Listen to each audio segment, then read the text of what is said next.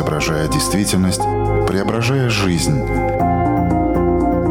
Форма выражения. Программа о том, как мы проявляем себя в этом мире.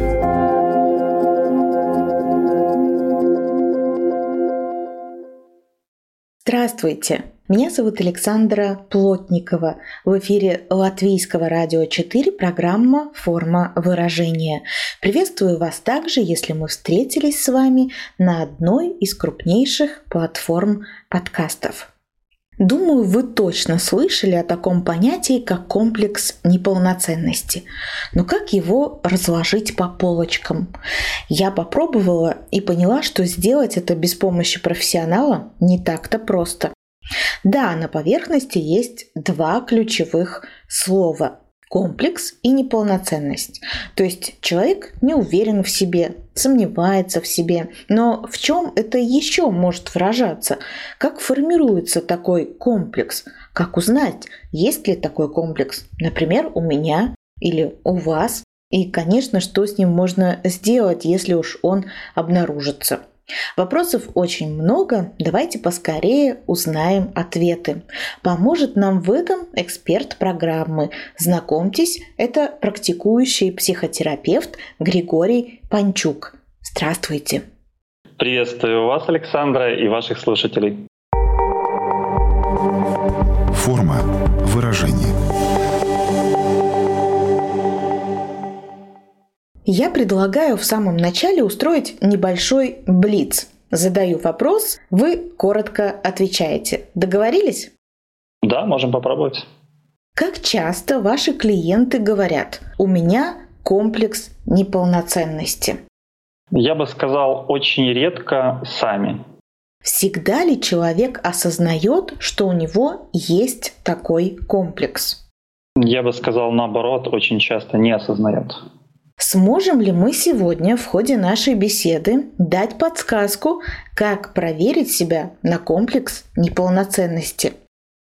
Да, я думаю, что люди, прослушавшие это, они смогут это определить. Может ли человек считать, что у него есть комплекс неполноценности, но на самом деле у него его нет? Он может не замечать его. Ну а теперь обо всем поговорим подробнее. И прежде всего нам, конечно, нужно разобраться в том, что же такое комплекс неполноценности. Комплекс неполноценности – это совокупность психологических и эмоциональных ощущений человека, которые выражаются в чувстве собственной ущербности. И что важно, иррациональной вере в превосходство других. То есть это негативное представление человека о самом себе. Это неприятие своей агрессии, сексуальности, гендера, внешности, врожденных качеств, непринятие способа реагирования на мир, адаптации к этому миру, чувственного фона своего, своих потребностей, нарушение некой самости, нарушение я-концепции. И очень важно не путать комплекс неполноценности с чувством неполноценности, что очень многие часто делают. Всегда ли комплекс неполноценности формируется в детстве или в более старшем возрасте это тоже возможно? Э, вы правы, он может сформироваться в более старшем возрасте вследствие определенных э, травм, буллинга, вследствие каких-то ярких событий.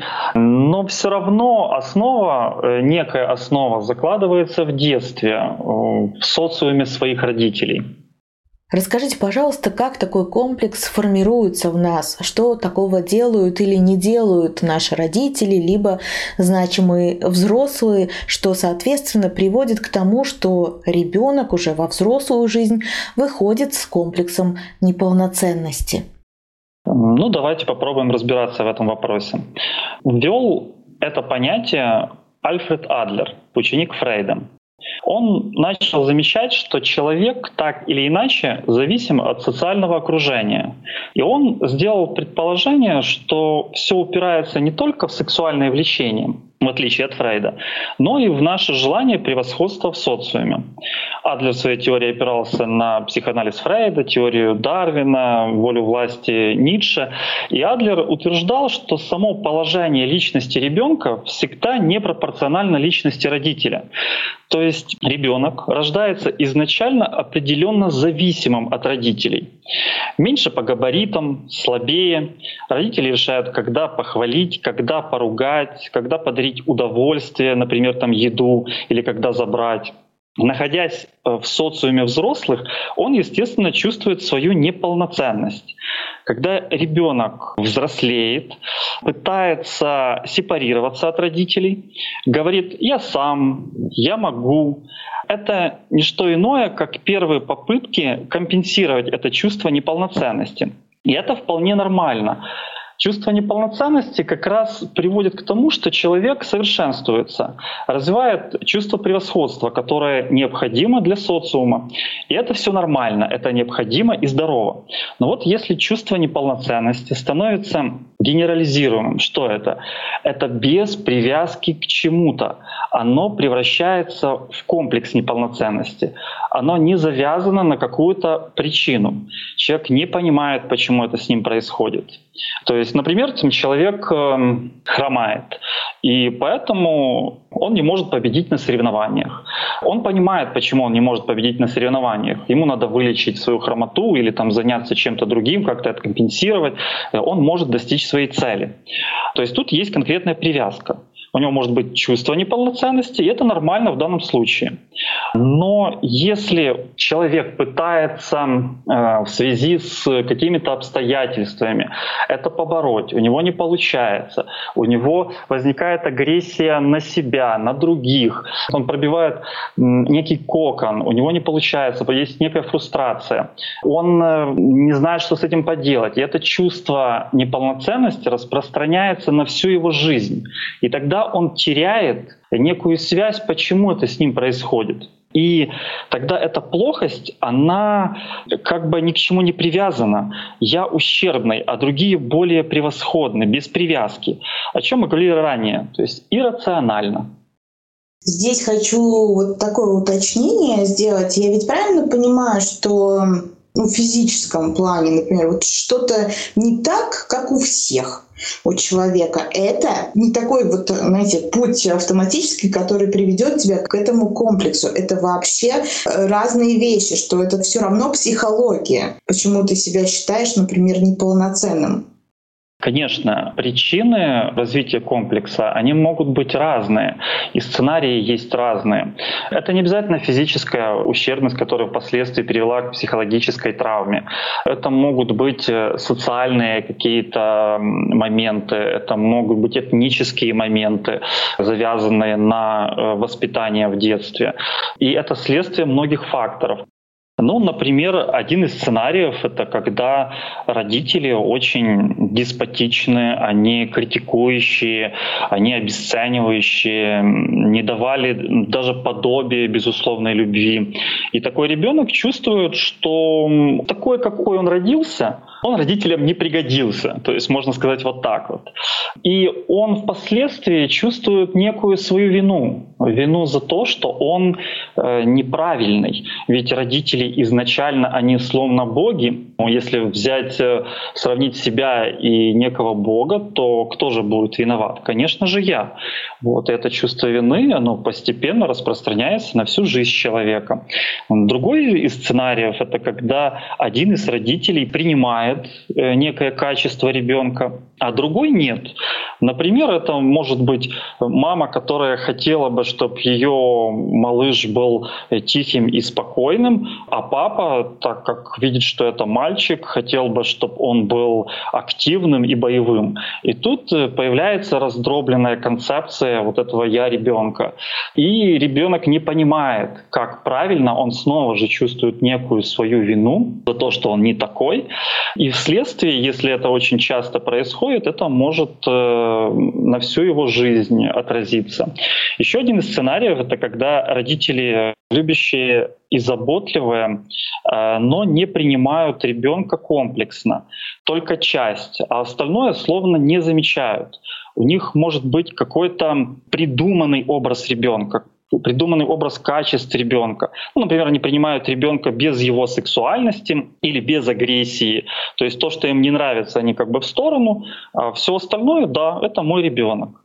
Там, четвертый сценарий — это, например, полное отсутствие внимания, что снижает уверенность ребенка в своих силах.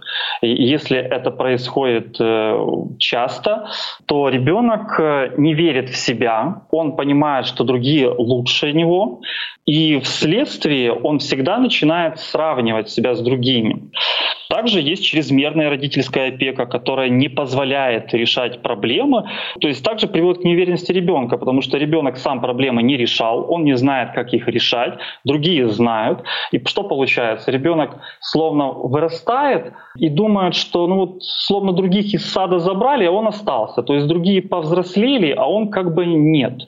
Кроме родительских сценариев, это могут быть э, собственные ошибки, вот то, что уже не в самом детстве. Это может быть серьезные ошибки во взрослой жизни, какие-то неудачи. И так как ребенок в детстве не научился справляться с неудачами, он не преодолел и почувствовал свою неполноценность. Также это могут быть э, физические недостатки в детстве, которые родителями подмечались, родители не защищали ребенка от внешних э, угроз, когда это подмечалось извне. Ребенок не чувствовал эту защиту, он понимал, что да, он не такой, как другие. Также может это быть какая-то серьезная травма, это может быть э, буллинг со стороны других, э, то есть это уже не в самом детстве, это уже чуть более в старшем возрасте, и это уже в меньшей степени зависит от родителей.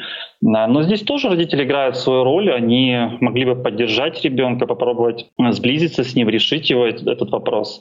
Может быть, вследствие некого этноса, например, рождается человек в среде другого этноса, и он там один, он не такой, как все.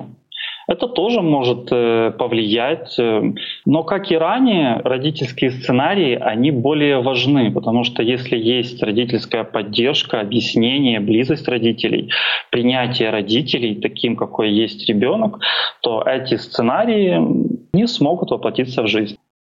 Вы сказали, что вот эти сценарии формируются, когда то или иное действие или какие-то слова в наш адрес звучат э, довольно часто.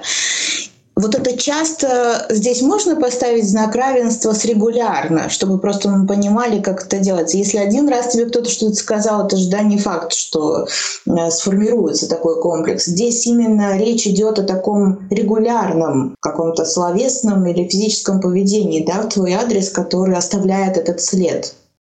Э, да, вы правы, здесь имеет место быть регулярность, но если это не регулярно, то это что-то часто, но очень значимо. То есть, например, родители могут поощрять э, более реже то, что для ребенка менее важно, но не поощрять э, как раз важные элементы, но намного-намного чаще.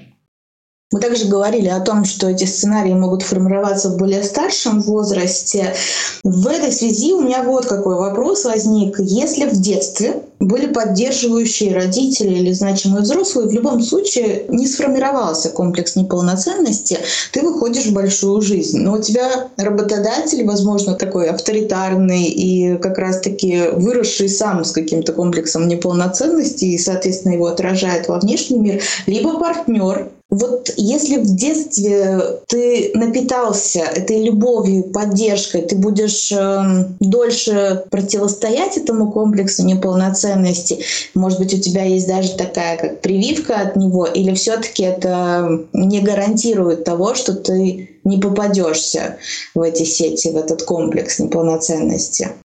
Если сравнить это все-таки с прививкой, то любая прививка полностью не гарантирует э, отсутствие заболевания.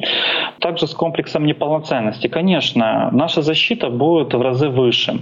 Э, если взять же там уровень самооценки, да, что такое самооценка? Это некий успех, поделенный на наши амбиции. Если наши успехи очень маленькие, а амбиции очень большие, наша самооценка будет постепенно падать, падать и падать. И в этом случае тот же начальник, который является неким абьюзером, будет использовать эти моменты, и впоследствии, да, он может взрастить у нас этот комплекс неполноценности. Но если родители все-таки были любящие и заботливые, если они привыли нам чувство вот этой защиты э, наших возможностей, то этому начальнику будет сложно достичь своей цели. Но действительно и начальник, и наш партнер да, способен на то, чтобы в нас э, взрастить, как вы сказали, этот комплекс неполноценности. Да, вполне возможно, но зачатки у нас должны уже быть. Если мы рассмотрим, как проявляется э, комплекс неполноценности, то мы сейчас сможем это увидеть.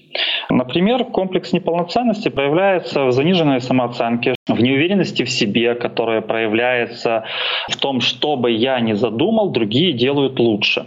Там, в сильнейшей зависимости от чужих оценок и мнения, в страхе критики, в страхе брать ответственность, эм, ну, это как раз при гиперопеке, в страхе отстаивать свое мнение, человек словно вынужден постоянно советоваться и спрашивать одобрение, э, может проявляться в работе, человек работает по 10-14 часов, всегда на связи, даже ночью воспринимает любую задачу как личный вызов, умру, но доведу до конца проект, причем все это как протест против, ну, я недостаточно хорош.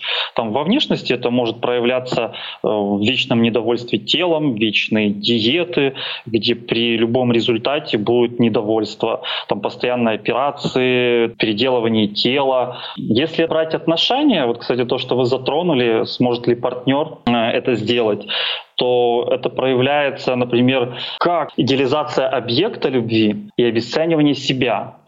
Как хорошо, что я могу быть рядом с таким партнером. Там он такой замечательный, э, и рядом с ним я как бы лучше выгляжу.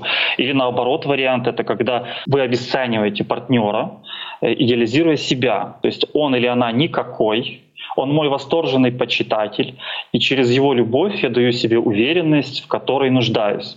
Здесь идеализация себя — это как раз как защитный механизм, комплекс превосходства. То есть когда комплекс неполноценности превращается в комплекс превосходства. Эм, есть еще вариант, когда я нахожу другого, как я, и наслаждаюсь с ним сходством. То есть у пары по принципу комплекса неполноценности этот комплекс общий. То есть у обоих. Тут э, часто прослеживается неверие в любовь, э, комплименты, ожидания от партнеров, все больше подтверждения своей хорошести. Партнеры обычно находят себе пару, которая соответствует им. Например, если у меня уже есть комплекс неполноценности, то у партнера он тоже может выражаться в том или ином виде. Например, некий абьюзер, он же тоже не идеально уверен в себе. У него этот э, комплекс неполноценности э, вырос в комплекс превосходства. И мы нашли друг друга такие. То есть иногда мы можем усилить это друг в друге, но оно уже есть изначально, когда мы сошлись. А если у одного человека есть этот комплекс неполноценности, у другого нет, велика вероятность, что они вообще смогут построить такие долгие, серьезные отношения, или все-таки это неплодотворная почва для того, чтобы эти отношения были долгими? Я бы здесь сказал даже по-другому. Э, очень маленькая вероятность, что сойдутся два человека, и у одного будет комплекс неполноценности, а у другого его не будет. Хотя бы толика этого, она будет присуща у нашего партнера.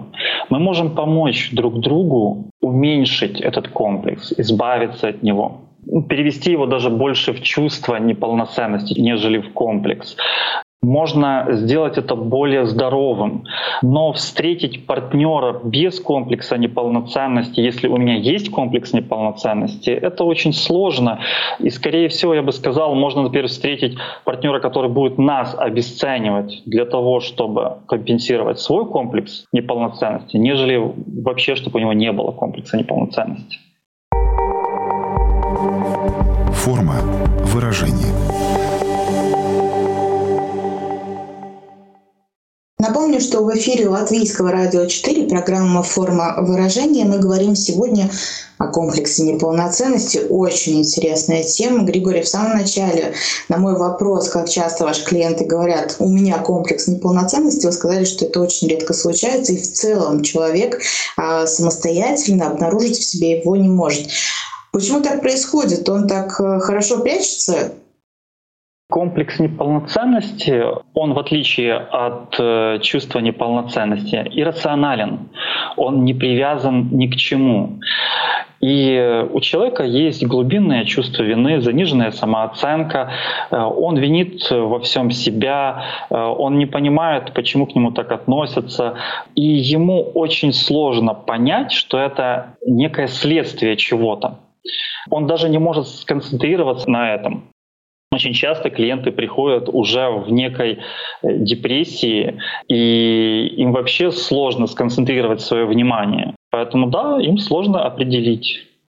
Каким последствиям может э, приводить комплекс неполноценности? Даже если ты его не осознаешь, как живется с таким комплексом?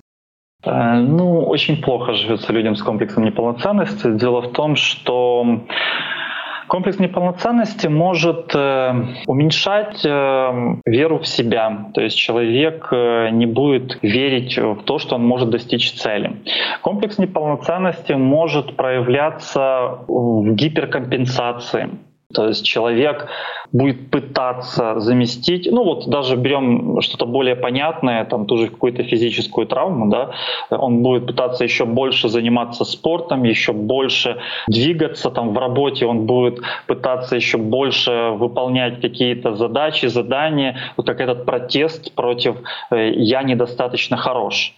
То же самое в отношениях. Мы будем больше давать, нежели брать люди, которые приходили ко мне с комплексом неполноценности в своих семьях, они, ну там максимум 30% получали и где-то там 70% давали. Ну это в лучшем случае, бывало и хуже.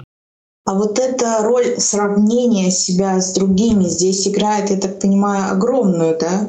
какой я на фоне других, и всегда, конечно, это сравнение происходит э, в пользу других, а не себя. Да, вы абсолютно правы, это происходит всегда. То есть иррационально другие всегда лучше, нежели я. Причем это всегда иррационально. Когда начинаешь с людьми разбирать почему, нету причины. Э, когда приводишь людям аргументы их достижений, они словно не слышат этого в начале. Они изначально считают себя хуже других, что бы они ни сделали. Например, был у меня случай, когда человек имел э, очень хороший бизнес, он э, очень хорошо зарабатывал, достиг этого достаточно в раннем возрасте, но он всегда думал о том, что другие достигли этого раньше, другие достигли больше. Он никогда не доволен своим результатом.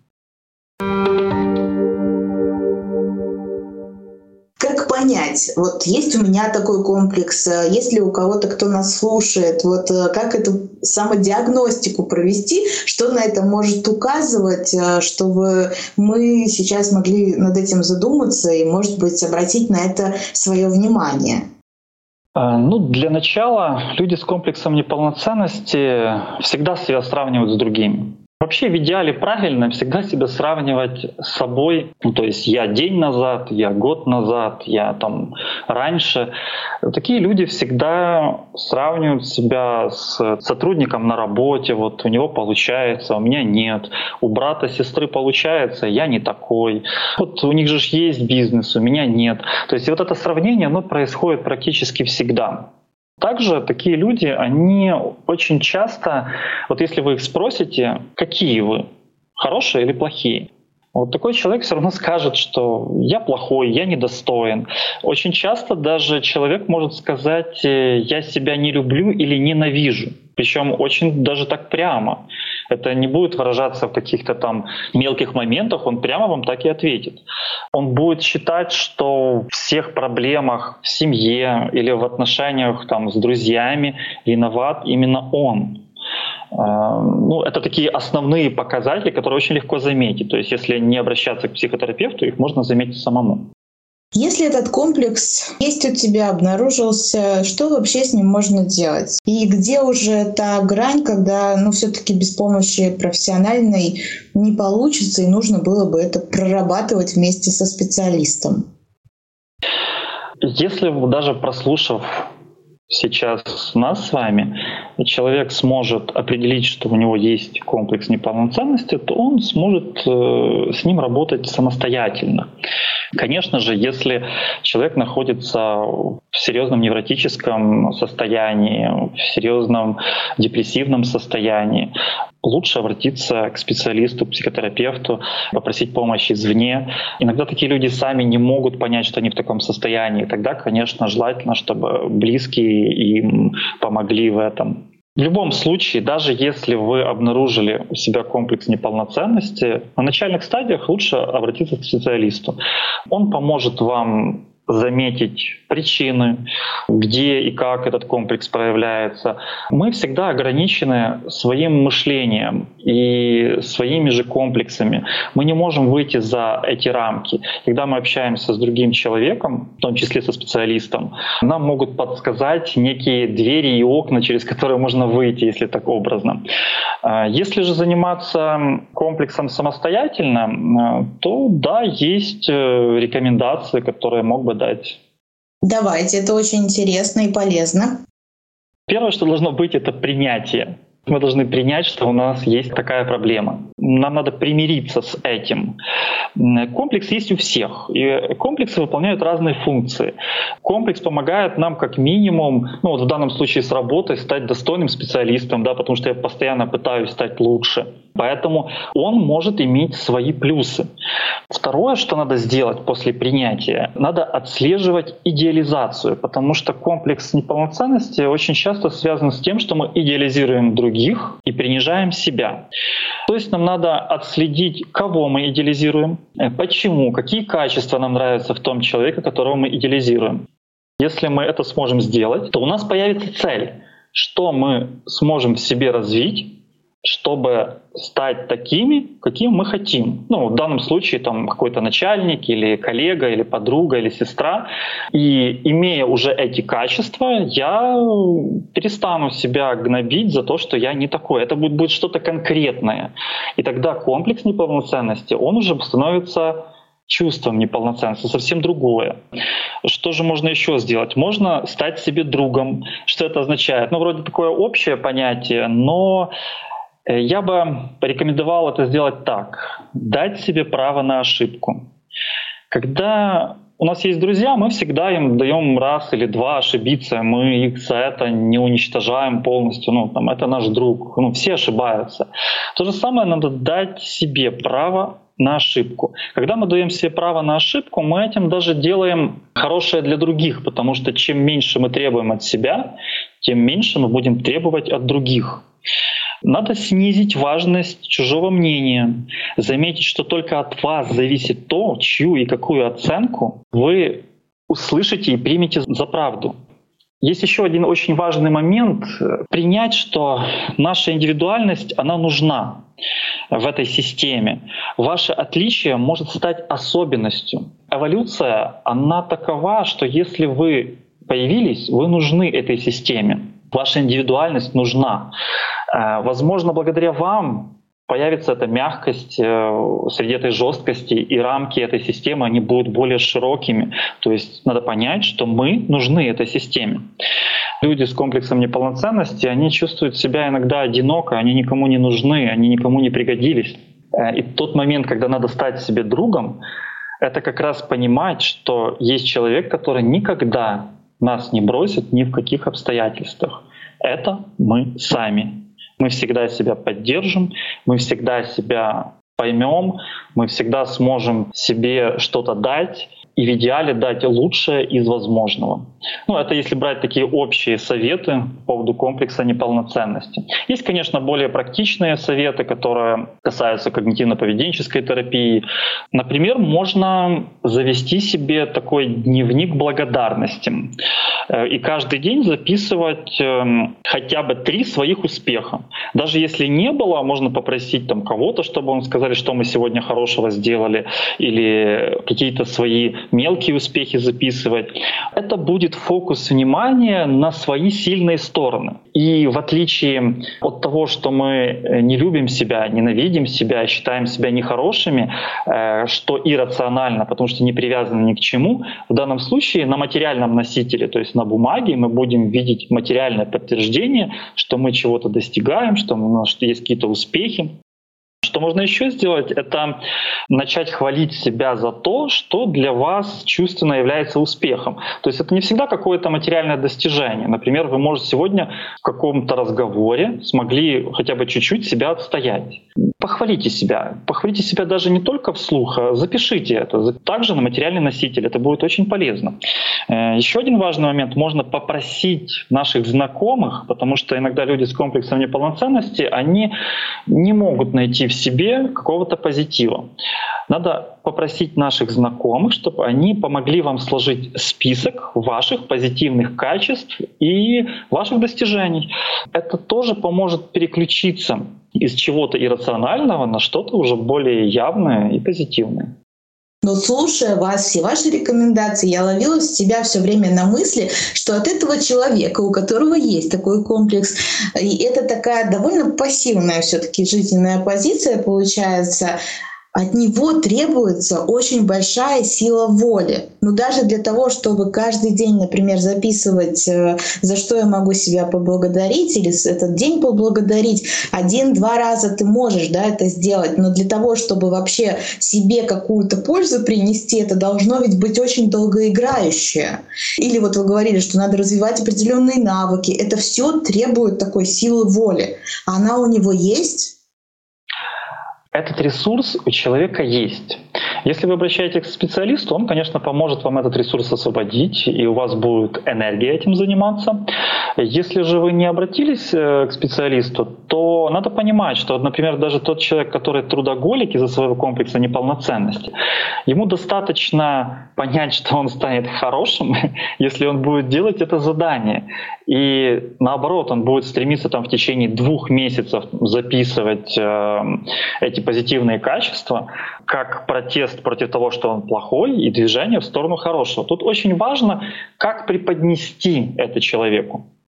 А насколько такие люди, у которых есть этот комплекс, э, стыдятся того, что он у них есть? Или они очень даже гармонично принимают это, ну, потому что привыкли и так считать, что я не очень хороший? Да, такие люди и так привыкли, что они не очень хороши. Они привыкли, что они во всем хуже. Другие люди качественно отличаются от них в позитивную сторону. Поэтому принять будет не очень сложно. Другой момент, тут надо понимать, что другие люди имеют такие же какие-то комплексы свои в других сферах. Э, они имеют тоже не всегда благополучное детство. И тот же начальник, который абьюзер, он тот же ребенок, который вырос, и как мы думали, что это нас не забрали из детского сада, а остальные, так сказать, выросли. Нет, он тоже не совсем вырос, у него тоже есть свои проблемы, и он такой же человек с двумя руками и ногами. И когда приходит понимание, что не только мы имеем свои проблемы, становится легче. Бывают ли у людей с комплексом неполноценности такие острые фазы? Бывают. Именно этими фазами комплекс неполноценности очень опасен. Человек может прийти к достаточно серьезному неврозу, к серьезному стрессовому состоянию, можно сказать даже к серьезной депрессии и как следствие даже к самоубийству. Это очень уже, скажем, крайность, но такое тоже бывает. Э, очень часто обращаются люди с паническими атаками, имея комплекс неполноценности. Почему? Потому что люди с комплексом неполноценности не умеют защищать свои границы. Это одна из основных проблем. У них низкая самооценка, их границы не определены. Вот, кстати, если добавить к заданию не только три своих каких-то удачи записывать, но и записывать свои желания ежедневно, ну, находить новые и новые желания, то человек рано или поздно может благодаря своим собственным желаниям определиться своими собственными границами. Он может себя узнать лучше. Люди с комплексом неполноценности не защищают себя, и это приводит к нарастанию проблемы, потому что этим пользуются другие люди. А что можно сделать в этой острой фазе? Не знаю, продышаться, возможно, заземлиться. Вот какие-то техники есть, которые могут помочь? Техник э, хватает, в принципе, и дыхательных, но проблема в другом, что в острой фазе, как раз именно в острой фазе, человек не способен понять, что у него комплекс неполноценности. Э, если брать, например, ту же паническую атаку, то да, человек знает, что у него комплекс неполноценности, у него возникла паническая атака в связи с тем, что он длительное время не решал свои проблемы. Ему сейчас плохо, ему кажется, что он сходит с ума э, или он может умереть. В этой ситуации надо пойти навстречу своему страху. То есть, например, призвать ту же смерть или призвать э, схождение с ума. То есть, ну давай, сойди с ума, ну давай, э, умри раз, умри два, умри три. И там обычно люди даже до 13 не досчитывают. То есть, когда они идут навстречу своему страху, это проходит. Мы говорим с вами такие очень понятные вещи, но на самом деле, мне кажется, они, если у тебя нет этого комплекса, тебе может казаться, что это все очень просто реализуемо, но если он есть, я полагаю, что это очень трудно выполнимые задачи, поэтому даже вот найти какие-то свои желания, за что себя похвалить, вот здесь досчитать и посмотреть своему страху в глаза, это очень-очень трудно, но это очень хороший такой инструмент, который мы сегодня озвучиваем, что он очень понятный. Он точно очень понятный. Тут главное уже взять себя в руки, не знаю, найти какой-то ресурс и это делать. Я не знаю, проводились ли такие исследования, понимаю, что комплекс неполноценности такая общечеловеческая история, но тем не менее, может быть, у вас есть какие-то такие личные наблюдения. Если мы говорим про гендерные э, отличия, есть ли они в комплексе неполноценности или нету? Как переживают мужчины, как женщины? Встречаются чаще мужчин или женщин? Я не наблюдал э, различия гендерного э, в плане комплекса неполноценности. Единственное гендерное различие — это что он по-разному чаще проявляется у мужчин и женщин. То есть, например, Трудоголизм тот же, да, он чаще проявляется у мужчин. У женщин чаще обвинение себя в семейных э, проблемах. То есть вот если взять э, взаимоотношения, то женщины чаще винят себя в том, что что-то не получилось. Э, но в принципе комплекс неполноценности встречается как и у мужчин, так и у женщин одинаково. Если у меня этого комплекса нет, но у меня есть э, друг, знакомый, близкий человек, у которого он все-таки есть. Чем я, не будучи профессиональным психологом, психотерапевтом, могу ему помочь? Вот одно вы озвучили. Я могу помочь составить такому человеку список его положительных качеств. А есть ли еще что-то, что я могу для него сделать? Да, конечно. А, для начала мы можем такого человека воспринимать как равного собеседника.